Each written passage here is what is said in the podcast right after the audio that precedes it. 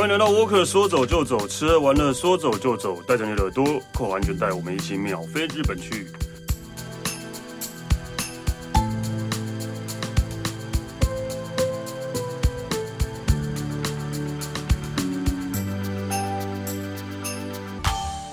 嗨，大家好，我是史丹利。那个，我们今天要来讲日本啊。现在开始讲日本，应该会带着一点期待的心情，因为感觉好像应该是。下半年，大概就可以出去去日本了。对，目目前的目前我们在录的时候，消息是这个样子的，但我不知道接下来会不会就是啊，可能会提早，也不一定，我也不知道。对，所以那个我们今天啊来讲日本的时候，会带着一个开心的心情，对，感觉好像快可以去的感觉了。那我们今天请到的一样还是 Alan。Hello，大家好，我是丹尼尔，各位听众大家好，我是 Alan，期待来去日本玩喽。所以你你也觉得应该下半年就可以？其实因为。太多的消息不是从不是说这一阵子，而是其实从今年的一月、二月的时候，其实就有听到，不管观光局或是我们呃旅行社的内部，都大概已经有多多少少听到这方面的一些讯息，就是准备要出，准备再一次的，就是国外旅游，不是单单只有日本啦，对，整个国外旅游已经准备要开始要复苏了，而且大家已经在做准备了。所以呃，怎么讲？就是他们他们已经就大概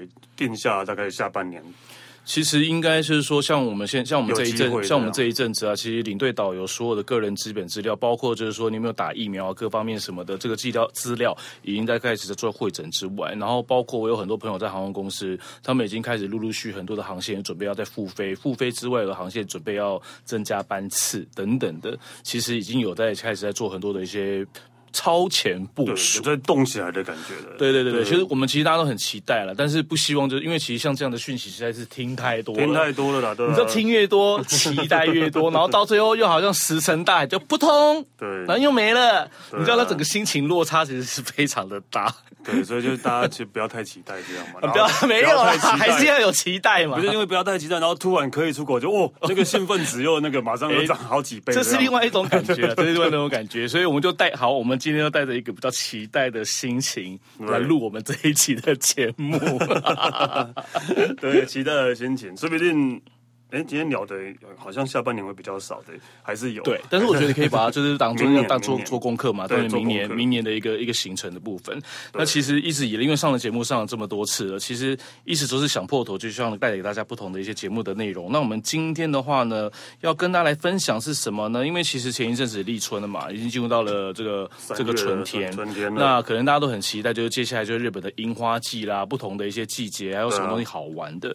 但是其实，在三月份这个季节里面的话呢，在日本的各个地，很多的一些城市，不同的地方，还是有很多的一些祭典活动啊，什么的，是很值得大家能够亲自去体验。然后透过我们的节目，跟大家稍微的先来介绍一下，大家可以稍微的感受一下。因为我们之前已经讲过祭典这个主题了，嗯、是以东北的祭典为主嘛。对对对对对对，之前之前。岁末啊，对，然后七呃七夕七夕那个叫什么？对，七夕节，对七夕节。但是我们这一次着重在于，就是所谓都是几乎都是集中在三月份。的这个时间就是现在，对，所以其实如果你三月份，如果你不是三月份呃去日本的话，其实有很多的祭典活动，其实你是没有办法看得到的。哎，其实还蛮巧的，今天三月四号，对不对？对啊、我们录音的时候，其实昨天是什么节？昨天昨天三月三号，女儿节啊。对，昨天是日本的ひな祭り，是日本的女儿节。再待会呢，我们就会去去跟大家讲到了。那日本的三月份呢，各个地方的一些祭典活动这么的多，那我们首先第一个要跟大家分享的呢，哇，这是我最爱的。 哦，这个超可怕的！为什么我说它可怕？因为它二零一九年很夸张，它一整年到京都去玩的这个人数多达三千万人次。哦，对，京京都啊，真的大概就跟台湾的台南是一样的吧？哦，对，就就也是一样很多庙，然后也是一样很多人。因为每次在滑、在刷、在在滑那个手机啊，只要是周末去玩，几乎都是被台南洗版。对啊，对啊，对不对？那京都应该就是跟我们台南是类似的。对对对对对对对对。所以我们第一个跟大家分享的呢，是位于在京都东山的这个地区，叫做花灯路节。对，嗯、那它是每一年的，大概就是一样，就是在三月初的时候，然后呢，这个长达这个时间大概是两周左右的时间。呃，我不知道 Stanley 有没有去看过像这样子的一个祭典活动。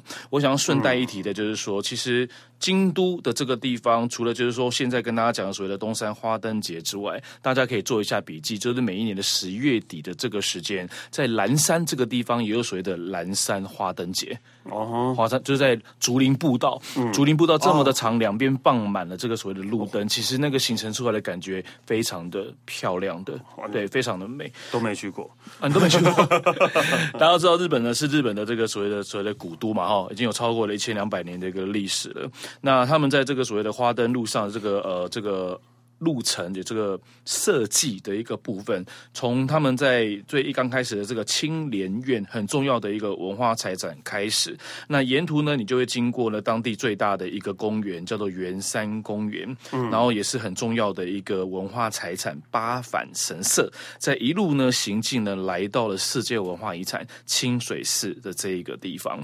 那其实这个路程长达大概将近五公里，那可能大家觉得啊，五公里好像感觉很长，你会发现当你的慢慢的徒步，沿途的所有的风景，不管是你从白天一路到所谓的入夜，整个点灯，再到夜间的这个到还有两旁的所谓的这个店家，不管是卖欧米亚给的伴手礼，或者是说会有所谓的咖啡厅，甚至入夜之后有很多的一些居酒屋啊等等的，其实都会满满的都在这个五公里的路途上，所以。五公里可能大家会觉得有点远，但是其实你步行起来其实非常的舒服，很棒的一件事情。而且你也不一定要走完呐，对吧？啊，对啊，其实其实也不一定要走完，就是走走到我们一小走一小段一两公里都会。对对对，其实你可以选择你自己喜欢的，或是你适合的，就按照你的时间。那我还蛮。我还蛮推荐大家，就是说，因为其实京都白天跟晚上的风貌其实是完全不同的。像刚刚我们有跟大家提到，就是说在圆山公园八反神社的这个地方，其实这边还有另外一个称呼，就是大家很熟悉的，它有另外一个名称叫紫园。哦，那其实祇园祇园其实就就是在这儿。那其实你入，尤其是你入夜之后，呃，你很难想，呃，就是你可以去感受到，就是说，我不知道大家有没有看过一部，就是那个呃之前的好莱坞电影，也就是巩俐跟张呃张子。一季回对一季回忆录，因为紫园就他们拍摄一季回忆录其中的场景就在这个地方，你就可以去想象，就是说，当你入夜之后，我们讲，你看这个四个字，常常现在常常大家会讲华灯初上的那个感觉，它真的华灯初上这四个字，真的就是用在呃京都的夜间，尤其是紫园的这个地方，是在恰当不过了。毕因为毕竟紫园应该是大家呃。去京都一定都会去的地方，对对对，对，一定都会去的地方。然后现在越来越多人会在那边想要拍一季、五季之类的，对，就好多人拿个超超超大的摄影那个照相机在那边等，对啊，大炮，然后对大炮在那边等，然后一出来的话，大家就就一直会狂拍，对。但是我真的要跟跟大家讲哦，因为像我像因为上次我去录一个去录一个电视台的节呃电视节目，然后我们就在说什么事情在日本不能做。然后我现在跟大家讲，就是你在路上你看到任何的人，包括一只也是一样，你不要想说啊，反正他看不到或者什么，你就把这个呃这个手机或者相机直接拿起来去拍人家，不好意思哦。其实现在这个部分的话，如果在台在日本发生了，如果那一个人嗯没事就没事。如果他觉得这样不舒服的话，他可以请警察来处理的。你是说，哎，不只是艺妓，对不对？就一般人都是一般人都是一样。其实日本人是很注重这种就是肖像权，尤其是小朋友。对，你不要说是你自己拍，你看你很多那种新闻节目在拍新闻的。呃，画画画面也是一样，可能是只是拍路人，就是一个过场的画面拍，可能每个路人都是马赛克，每个脸都是马赛克，对，对，他们是完全那个很重这个，所以这个部分其实要稍微的还是提醒大家一下啦，因为你在店家拍照的时候也是拍到隔壁，对，还是要稍微的礼貌性的去问人家，就是这个 O 不 OK，愿不愿意，然后再去等人家达到人家呃等到允许许可之后，我们再去做这件事情，对对对对，不然就会造成人家的迷惑，这个真的对，他会迷惑，对，这个真的是明显的不同，因为他们好像真的很注重这这方面。面对隐私，对肖像权的东西，对，对所以每当入夜之后呢，紫园这个地方，或是东山的这个地方，因为这边就是有很多早期之前所谓的茶屋，或者现在所谓的居酒屋啊等等的，其实有很多的客人，他们为了感受京都这个地方的在地文化，他们就会请这个艺妓到这个地方当地来表演。对，所以当你在看着所谓这个花灯，他欣赏花灯其实是最重要的一个中一个一个部分之外，嗯，但是有的人就会搭配了这样子的一个感觉，但是就顺便体验一下，就是日本的，就是京，尤其是在京都古都当地这样的一个风俗民情。对，对我觉得这种感觉非常的棒。刚刚好在想到一个，刚好查到，对，就是纸鸢啊，对，对不是念纸，他念旗。哦，真的吗？主要是念对，是念崎啊，因为它是四部旁哦。对，没有，其实好像也是呃。对，呃，应该是念奇对，跟神佛有关的对。对啊，但是事不旁。对对对对对对对。啊、对神奇了。对对对对对，所以所以大家都会念紫园，但是这样子就这样做就错了。噔噔噔噔噔噔噔噔。不是因为我最近最近那个 呃，欢迎来到史丹利每日一次。不是每日一次，因为我最近一直被一个东西搞得很烦，就是最近不是有个电影《蝙蝠侠》上映。对蝙蝠侠，对这个广告一直在蝙蝠侠，蝙蝠侠，我都觉得一直在编什么编。我听了查了一下，还真的是蝙蝠。哎，现在注音那个教育部变成蝙蝠侠了。各位听众，我错了，是奇缘，对，是奇缘。那没关系，因为你讲紫源，大家还是其实就将就就错了，大家都会知道了，对吧？因为讲奇缘，大家可能不知道，对，就讲紫元，没有。对，所以三月份的时候呢，在京都的这个地方呢，就有一个东山的一个花灯节，我觉得它是蛮值得。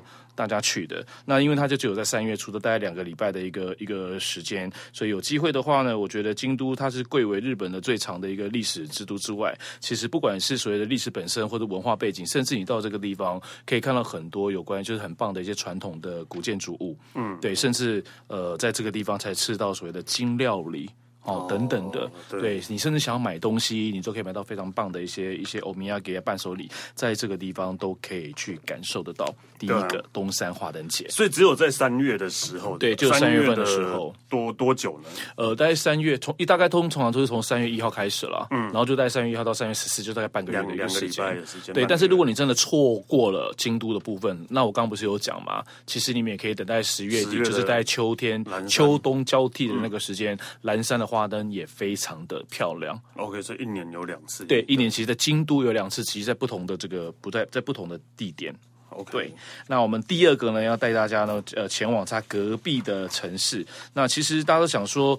京都，因为每次有时候我们在车上的时候，我们就问客人：“哎，大家知不知道日本最古老、最传统的呃的城市是哪一个呢？”十个大概十个都会讲京都哦，但是其实有比京都更老的城市，其实是奈良。哦，所以我们讲说日本的第一个古城是哪？就是奈良，就是在奈良这边。嗯，那我们第二个跟他分享的呢，也是在三月份的时候才看得到的一个很已经有呃已经有大概将近五百年的一个文化祭典。这个地方呢，就是在奈良的二月堂。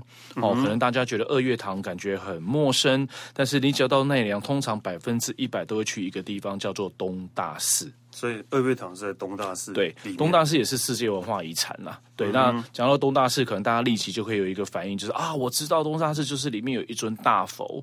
对，就是释迦牟尼佛坐在那一个地方，因为东大寺的大佛是日本的三大佛之一，同时也是最大的。所以，如果你有去过的人，或者你现在在，你现在可以稍微的回想一下，当你从最外头的表参道一路走到这个里参道的过程当中，其实右手边它会有一条岔路。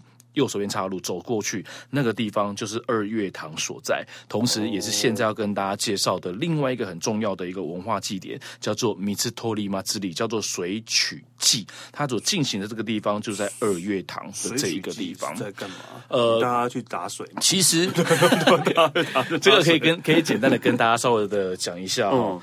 嗯、有人把它叫做二修呃，叫做修二会，就是修行的修，嗯、一二呃国字的二。呃，开会的会叫修二会。其实，在日本的历史上，除了修二会之外，还有一个叫做修大会。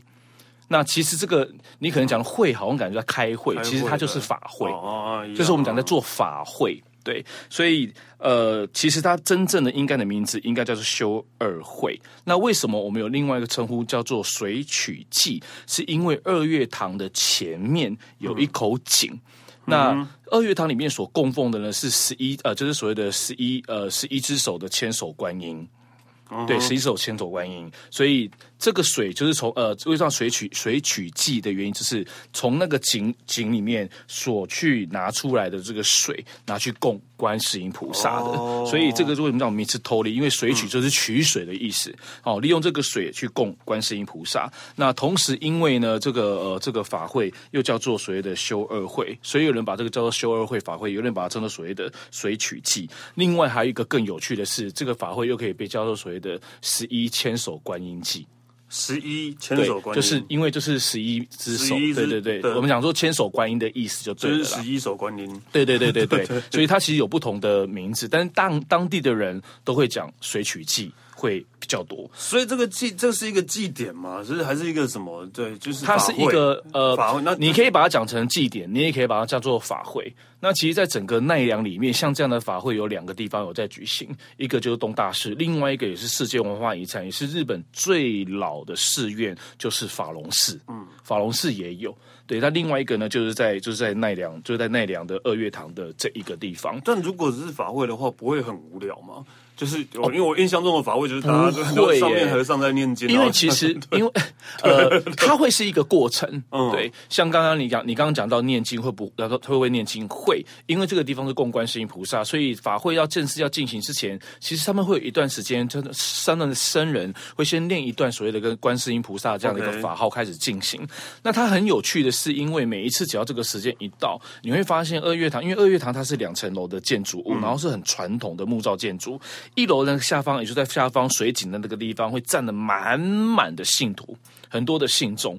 那他法会进行不在一楼，而是在二楼。二楼你就想象，你就想象看嘛，二楼那方好像是会有一个走廊的一个造、嗯、走廊的一个造型。嗯、然后僧人他们可能是对，他们是露天的。嗯、然后那个僧人呢，手上呢会会会握着一把非常粗很大只的一个东西，叫做松明。松明，松就是松树的松，日月明。什么叫松明？松明就是我们在讲的火把。哦，因为日文里面没有火把的这个东西，嗯，那所以以以前的人叫做松明。所以其实像呃像呃，如果说未来你们有机会，你们到日本去玩的时候，像呃，每到了呃，顺带一提，每到了夏天的时候，夏天河川上就有很多的一些，就很多的地方在河道上就有这种专门在捕捕鱼的渔夫，嗯，那他们有的是会循会会遵循所谓的传统的传统的方式来捕鱼。那你要知道，因为夜间以前的，因为以前的船跟现在的船没办法比啊，现在的船是有灯的，是有电灯的，对不对？所以它照明什么很方便。那以前没有灯的话，那怎么办？嗯，就是松明，所以他们会把一把火，把那个火把放在船头或者是船尾，除了照明之外，其实那个松明有一个很大的一个作用的。嗯，什么作用知道吗？因为鱼会聚光，哦，就会带来鱼群。对，所以松明它是有它的一个作用在的，这是顺带一体的啦。嗯、所以呢，当在二月堂这个僧人这个法呃这个所谓的法会祭典开始的时候，僧人就会把那个呃这个重达诶很夸张哦，那个火把听说大概要五十六公五六十公斤，然后，然后所以没有办法一个人扛吗？不止，他可能就是要一两个或是两三个要去扛，人抱五六十公斤呢，抱那个那个那个松明。那其实这个松明呢是用那种很易燃的，很像就是木跟稻草的东西把它捆绑在一起的，然后很大只。嗯、那你要知道。干干呃干掉的稻草，其实它燃烧性非常的快，所以它必须要在这个稻草要完全烧完之前，也就是它一点下去，他们很好玩，就是会在这个二月堂周边就一直跑，一直跑，一直跑，一直跑。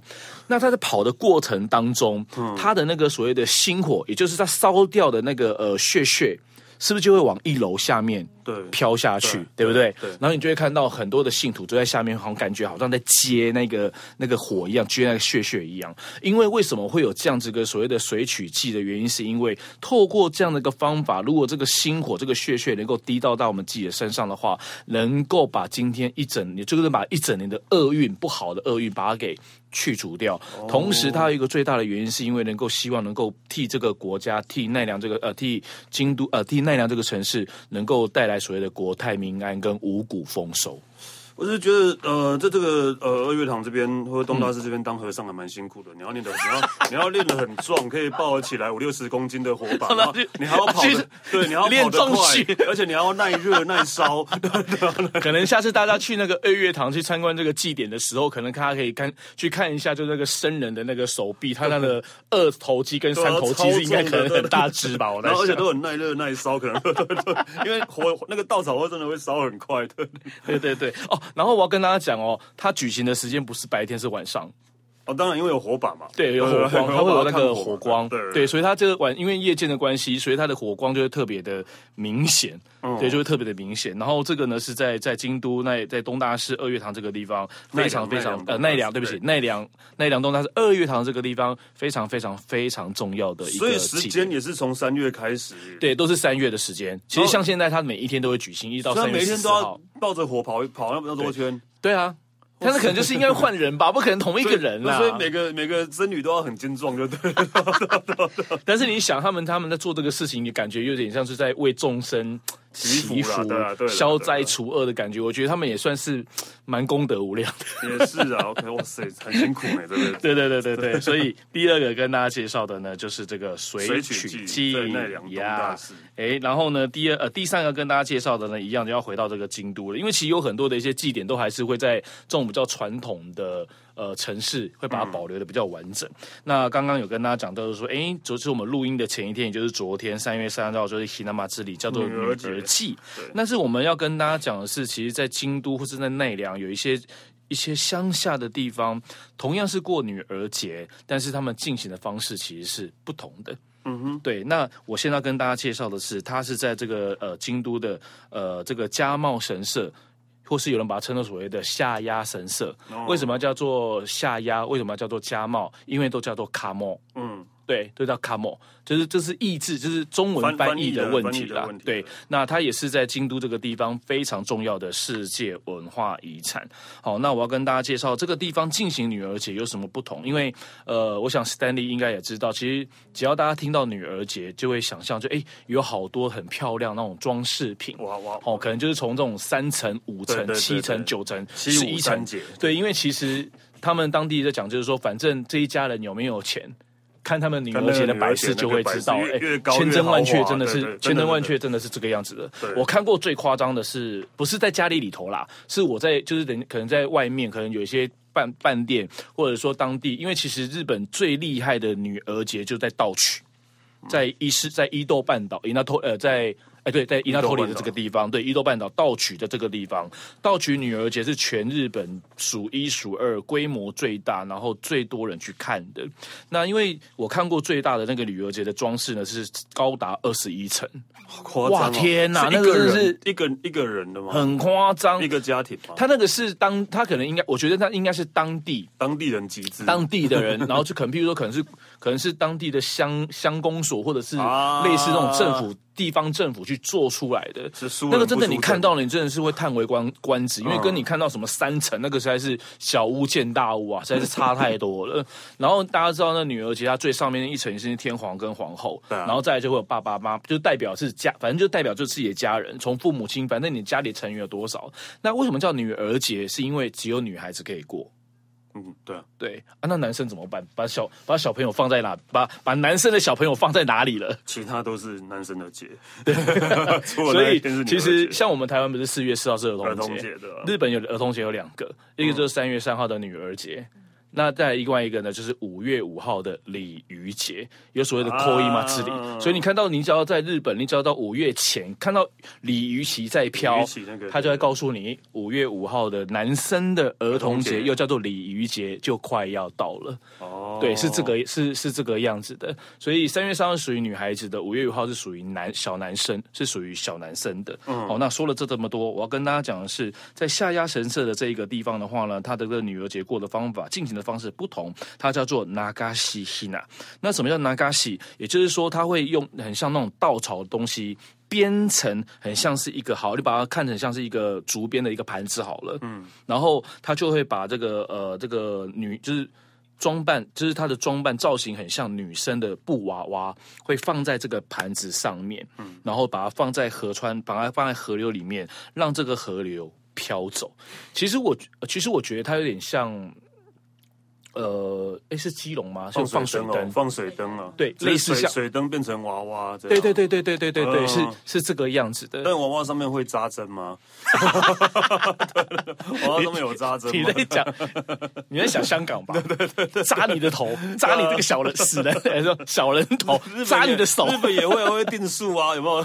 哎，不要这样，查都这样。哎，但是你知道吗？其实，哎，这是我个人的问题哦。其实我自己还蛮怕看这种看到这种东西。对，不觉光想象我就觉得很可怕。河上飘了好多娃娃，然后在那边，对我光想它是一个传统，我知道是传统，对，对，对，对，对，对，对，是用想的，我觉得，嗯。而且其实 有点有点对了。对，你们其实如其实如果你们自己如果你们对这方面的话题如果有兴趣的话，其实你就可以打 Nagashi Hina，然后他就会他就会后面会接触一个东西，因为通常我们打一个字是会跳出很多的东西出来，对不对？嗯。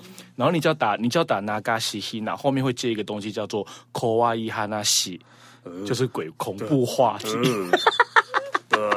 啊，这不是我们要今天要讨论的内容哦，哈，我们是要讲文化祭典的东西。对，然后那个西希娜的话，中文叫流除祭啊，一直没有对流除祭，流水的流，然后流水，对对对对对，除是除除举的除，对对对对对。所以其实它祭旗的方法是不同的，一个是用陈列的方式，另外一种就是把这个女儿的这个把把把自己家里的女儿有点像寄托在这个属于这个布娃娃的上面。那其实做这件事情一样的，就是说，因为水在日文里面的话呢，它有一个他。嗯，常常会讲，就是说，ki 呃 ki 呃 kiyomeru kiyomeru 的意思呢，就是清净、静心，把我们这个东西不好的东西把它给洗掉就对了啦。对，把不好的东西带走。很常会去那个瀑布下那个哦冲瀑布，哎，那个非常的辛苦哎，那很辛苦。我日本我好几个日本朋友常常做这种事情。对啊，就是修行的话，就是会那个。对对对对对，而且这是冬天。对。然后站在瀑布下面，然后让那瀑布这样在身上这样这样打，它是一种修行。然后听说对身体也也很好啦。真的假的？我不知道，因为没做过。我不知道。好，所以这个是当地非常特别的一个所谓的 Nagashi Hina 的这样的一个进行女儿节的一个方式。那我也想要跟大家顺带一提的是，其实如果你们有上网去看的话，就是去打刚刚就是丹尼有讲到所谓的流除祭，然后你就会看到那个布娃娃。其实那个布娃娃其实是会有脸，就是会有身体跟脸之外，然后它会有鼻子、眼睛，其实都会有的。那像刚刚我们不是有跟大家聊到，就是奈良，对不对？如果你到奈良的时候，奈良的老街。它会有一个很特别的一个是一个一个一个宗教的一个地方，叫做根生堂。根就是呃根要怎么讲？就是天天干地支的那个根哦，甲乙丙丁戊己庚辛的根。生就是生无虚害的生哦。根生堂为什么叫根生堂？因为根其实就是猴，生是一个时辰。一个天干，一个地支，所以那个地方我在卖一个东西，叫做根生猴。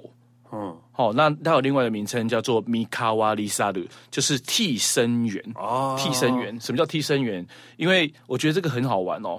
替身员呢，它最大的一个目的是因为听说到了午夜时分，有在生时的这个这个这个时间，会有一种东，会有一种虫会从你的身体会跑出来哦，这是当地的一个一个传说啦。那这个虫跑出来的目的是要干嘛呢？就是说你这一辈，就是你这一你这一整年，或是你这一阵子有做什么好事坏事，他会回他会回报给所谓的这个神明。嗯，对啊，有的人就会担心，就是说干坏事的关系啊什么的。当然，他一定希望你做好事，讲好事，不要讲坏，不要讲坏话嘛。嗯，那为什么这个替身员就在代替你那一个人？嗯，对，同样的意思就是在挡，在帮你挡厄运。的感觉，所以它很像我们台湾，就是过年。你看，我们前次台湾，呃，才刚过年，是不是要清屯？好，哎，你们在下面叫清屯不？清屯的意思就是你们家的神明要做清洁，但是因为神明在，其实那个佛桌是不能带的，所以清屯的意思是什么呢？神明他们要回到天上去，回到天庭去禀报玉皇大帝这一家人这一年做了什么事情，哦、所以那个时候神明是不在的，嗯、所以你才可以去清佛桌，那个清屯。哎。你 现在在讲中国民间故事，为什么会对这些奇怪的东西这么了解呢？你屁啦，这个应该要知道吧？OK，所以我的意思是说，它有点像这样，有点那么这样子的一个雷同啦。所以你们下次你们有机会，你们到这个所谓奈良的时候，在奈良的老街里面，它就有所谓的根生堂，然后就会卖这个所谓的替身园。对，这样的一个感觉，那只是我们现在讲到三月三号的所谓的流除祭，嗯、所以我们讲到这个布偶，我就想到这个东西，可以拿出来跟大家做分享。好，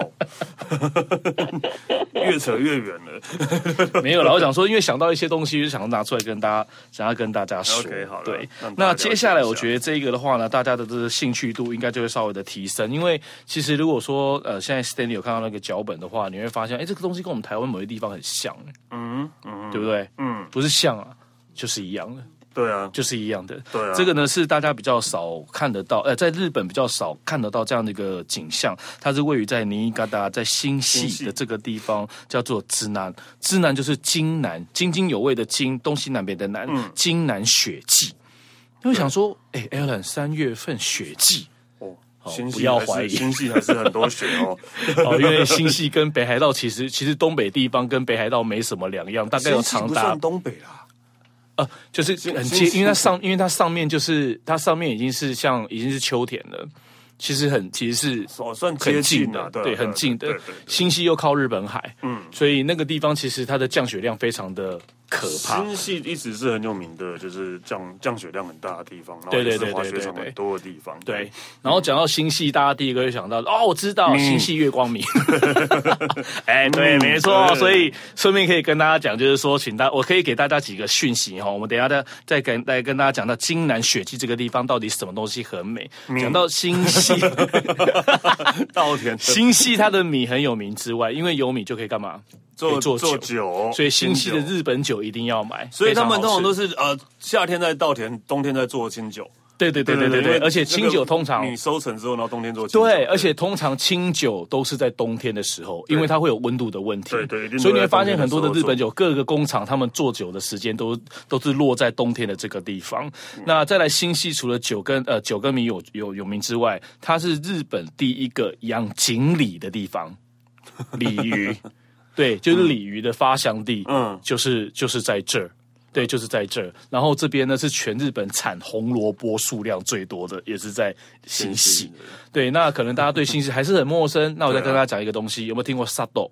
佐渡就是佐渡。嗯，那讲到佐渡，大家会想到什么？佐佐渡，佐渡，佐渡半岛。我不知道哎。好，佐渡呢，那个地方呢，有一个非常有趣的一个交通工具，海上呃海上的交通工具。来，我们带带大家恢复一下记忆哦。上我们有一集是不是讲到那个那个宫崎骏？嗯，宫崎骏有神隐少女，有看神隐少女的一定知道，嗯、那时候神隐少女要去找那个汤婆婆的那个双胞胎姐妹，她是要逃离那个地方，是不是做了一个很大的一个木造的一个桶子，哦、然后划那个桨？哎、哦，这不是虚拟的，嗯，这是真的，嗯，在哪？就在佐渡，对，所以佐渡半岛那边有个非常有趣的一个活动，就是做那个很大的一个桶子，子。然后再划船。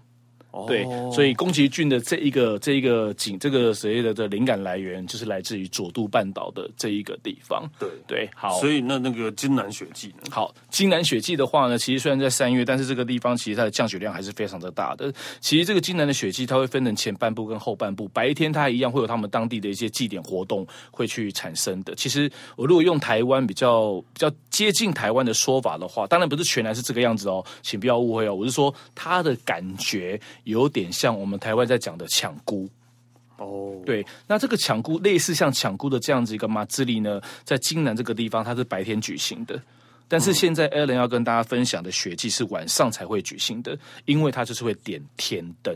嗯、mm，hmm. 对，因为在日本，你看哪个地方会点天灯？好像没有诶，真的没有。全日本我在想，好像只有金南的这个地方。所以你看，想讲到点天灯，你就会想到我们台湾的平溪、平溪。对，越南那个叫什么？越南吗？啊，越南什么？越南有一个点天灯的地方也很漂亮。我不知道哎，我忘记了。然后还有清像清迈也有，泰国也有。对，像清迈也有。其实只要是亚洲地区的一些国家，可能有些城市他们就会有点灯、点点灯的点天灯的习惯。但是在日本这边的话呢，应该只有在新潟的金南有。对，而且它的数量，通呃有的呃像有一年，它是数量可以多达大概超过有两千五百还三。两千五百个还是三千个吧？这个这样，那都然后嘞，都在当地的人。我知道我的意思是说，这样烧掉之后，其实它最大的目的其实还是一样，是祈福啦。对啊，我知道，对，还是祈福啦。嗯，对。那当然，他们对于就像我们台湾现在做天烧天灯也是一样啊。其实你不要看天灯这样，只是这样烧上去而已，因为它就是怕会影响到一些其他的问题的发生，它可能会造成火灾。对啊，它可能掉到民宅会怎么样怎么样。其实他们里面的油灯有没有？嗯，都是有计算的。哦，对，它可能烧完了，飞到那个高度了，它掉下来的时候，至少它可能就是会在他们的计算范围里面，不会造成所谓的火灾再次的发生，或者造成民家的一些困扰的一些问题。哦，对，然后甚至有很多的现在这个东西已经做成是那种所谓的呃环保。可分解的材料，环保对你，even 环保鞭炮是一样的啊，对对对，一样的道理。你就算掉到一般的地方，你可能就要被被土埋掉，或者在经过时间的那个风，它就会自然的就会风化掉了。所以这个金南雪季大概都是什么时候呢？也是在三月的时候，每天不可能每天这样放吧？呃，金金南的雪季，我记得好像大概只有短短的一天一天而已吧？对啊，我印象中好像只有一天。对。对，我印象中，对，因为不可能每天都放几千个。对，因为有的它是会有时间性，呃，就是会有它会有一个时，呃，会有一个可能长达一周或者两周，甚至有的它是会长达一个月。对，但是有一有的有的祭典它只有那么一天而已，对，很多祭典都只有一天而已，就是那一天而已。OK，大家可以去查一下。对对，大家可以看，因为这个是非常非常非常的非常的棒的，对，金南雪祭，而且在台在日本算是比较少有可以看得到跟台湾比较接近的一些文化。那为什么大家要去日本看天灯呢？大家去平行看就好了。不一样啦，因为在雪地里面，对，不一样。对对对。再来就是我刚刚讲到，他白天前半段的那一个那个抢菇的那个那个祭典，它是一整天串联下来的。OK，对，非常好玩，而且很多人到这个地方，其实它离你们很喜欢。哎，是不是苗？你们是有有你是不是有去过苗场？有啊有啊有啊，它就在苗场的北方。哦，很很对，可能大家不知道我在讲苗场。苗场是一个很有名的滑雪 滑雪圣地啦，滑雪场。然后夏天也会办那个 Fuji Rock 那个音乐季，对，都在。所以其实你可能到这个地方，不要说哎，好像我来这个地方好像只是为了看这个雪季，其实还是可以好好安排的。你就喜欢滑雪的人，滑雪的人，你三月份你还是可以真的到那个苗场去滑雪的。对。那么接下来的话呢，这个地方应该大家都会比较熟悉的哈。来，我们来来到最北边的北海道啦。而且这个灯会季节，其实说应该是整个日本有关于灯会的部分的话，应该是最长的一个吧。我在想，你说那个展展览期间？对啊，你应该看过吧？有啊，有这个有看过的。对啊，对，就它是那个札幌的白色灯会。嗯，那白色灯会其实是从每一年的，应该是从圣诞节开始吧？应差不多，对。对圣诞节开，不能也不叫白色灯会了。其实，它会从从说圣诞节再跨到所谓的隔年的新年，那其实它会一直延续下去。那接着二月份的话呢，其实就他们一年一他们一年一度的呃，在大通公园这个地方的呃冰雕展。嗯，冰雕展对，对冰雕展对，哎、欸，冰雕展很可怕、欸，还蛮厉害的。冰雕展只有一周的时间，对啊，七天，通常都是从二月份的第二个礼拜开始，然后为期一周。嗯然后就会带来非常非常很可怕的人潮，嗯、像有一年去，像有一年他有计算过，他那个人数大概三百万人，还蛮可怕的。一周的时间，对，一周的时间，但是就是是真的还蛮美的啦。但是说真的，因为你先看像那个你刚刚呃把召唤白色灯树节，对吧、啊？其实我很不是不是很，我觉得其实我不太喜欢这种。非自然的，然后这里撒了好多 LED，然后一直在那边闪那种感觉，对啊，其实，所以我这对这个并没有太大的那个。难怪你讲话要，难怪我在讲的时候你要我理不理的。对，我因为我很多人会觉得，尤其日本也是，他们会觉得这种哦，好多 LED 灯，然后好对好漂亮。可是我觉得这种就是人为弄出来的东西，我都会觉得，嗯、对。我认同你讲的这个话啦，但是因为大自然呈现出来，或是一些传统文化的祭典，还有人为做出来，感觉本来就是还是会有点不大一样的。对，是不大一样。可能但是很多人会喜欢啦，对啊。可是我看一看就哦哦。但是我觉得地标展很厉害，是因为它每一年呈现出来那个冰雕都很厉害呀。嗯，嗯，你知道我有一年，呃，几年前我忘记了啦，嗯、因为它因为大通公园非常的长，对啊，它从一丁目到几丁目，好像大概长达两呃大概两公里多，很大的一个一个很大的一个一个腹地，然后他就把所有的那个冰雕的作品，就是放在那个大通公园的每一个地每一个每一个地方，其中有一年就是台湾的作品也有这样的地方，哦，应呃应该说他们有把台湾做成他们其中的一个作品，然后那个地方是哪呢？就是行天宫。我在用冰雕做一个，而且做的非常的像，哇塞！我觉得超屌的。所以那，而且我要看，我要我还有一年看过什么呢？龙虎塔。龙虎，你说高雄那个高雄春秋哦，那个春秋阁吗？莲莲池潭啊，莲池潭，对对，那不就龙虎塔吗？对对对对，对我看过，还我要看过一零一。哇塞，这是他他们是他是台湾人做的吗？不是吧？是日本人做的，日本人做的，日本人做的。哇塞，这么爱台湾，是真的还蛮漂亮的啊！我看他们接下来还要做什么，还有应该没有可以做了。这几年台湾有什么新的建筑出来？没有，OK。所以二月份的这个大东公园这个地标展呢，应该算是整个北海道非常重要的一个祭典文化，同时也开启了之后其他城市不同跟雪跟冰有关的。所以当二月份的这个冰雕展结束之后，其实在就是各个地方不同的陆陆续续的，可能包括像韩馆。或者是大家知道的大昭公园，嗯，甚至像呃这个陈云霞，或是阿寒湖等等的。你看，因为你看我们刚刚讲的白色灯会，到讲到这个雪季，都是在二月份、一月份，呃，十二月份跟一月份跟二月份的，是不是？嗯、对不对？跟我们要讲的主题三月没关系嘛？哈，对啊，没有哎、欸，真正其实最大的雪季都是从三月开始，他们所谓的冰瀑祭典。冰瀑季。对，所以刚刚我讲的那几个城市，他们就是会集中在这个这个在三月份这个地方。但是我觉得很，他们就是好像感觉自己已经串通好，你知道吗？讲好的啦，他们祭典不会同一个时间，大家时间就是要错开。对，因为他把人潮错开。对，所以你可能，譬如说，可能他们就安排好，可能三月一号到五号可能是大昭公园哦，哈啊，六号到十号我们就换陈云霞，啊，十一到十五我们就换这个阿寒湖，他们都讲的已经分配好好的。那这个跟大昭公跟大昭呃跟刚刚讲到的大通公园不一样，是因为。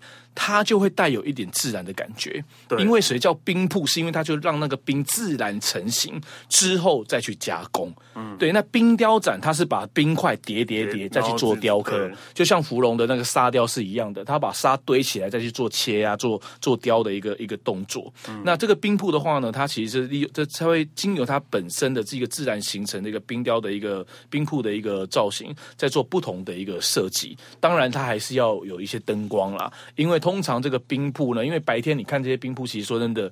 你不会有感觉有所谓的特殊感，但是在入夜之后，它灯打进去的时候，那整个那个很特殊的状况，跟它入夜之后那个感觉就完全的就呈现出来了。所以每到了三月份的时候，北海道这个地方的冰铺展就会在北海道各个比较大的一些城市，就陆陆续续的呢就会产生了。对，所以那个明年三月大家请可以去北海道，一定要的啊！不是只有北海道，我现在讲，我那我昨天还前天，然后我就在在看日本的那个电视。嗯，然后我还跟我朋友连线，然后他人刚好在那个蓝山渡月桥，然后他很机车哦，他说：“哎、欸、，Alan，你看一下那个蓝山这个地方有没有变？”然后他就那又把镜头切到那个蓝山，然后带我去看了好棒的什么咖啡厅啊、蛋糕店啊，什么有的没有的店，我在旁边看到气的牙牙痒痒的，因为就因为光看我就好想立刻飞过去，你知道吗？是啊。对，现在大家的心情应该都是这个样子，每天都在看那些，就是不管是电视或是网络或是什么之类，然后看人家在那边玩的很开心，你心里面就一把火。不会啦，不会啦，多听听我们的节目。你看，我们已经跟大家分享日本这么多的一些这么棒的一些地方，对，对大家就记下来，对不对？开放的时候就把它去，对，对去一次去半年，把这些地方都玩过。你看，我们已经讲日本这么多，把以前听过的再拿出来，再把它拿出来听，开始可以真的可以开始做。功课可以开始做规划了，对，开始预习了，对。对，OK，好了，我们谢谢 Alan，谢谢 Stanley，那我可说走就走之玩的说走就走，下次见喽，拜拜，拜拜。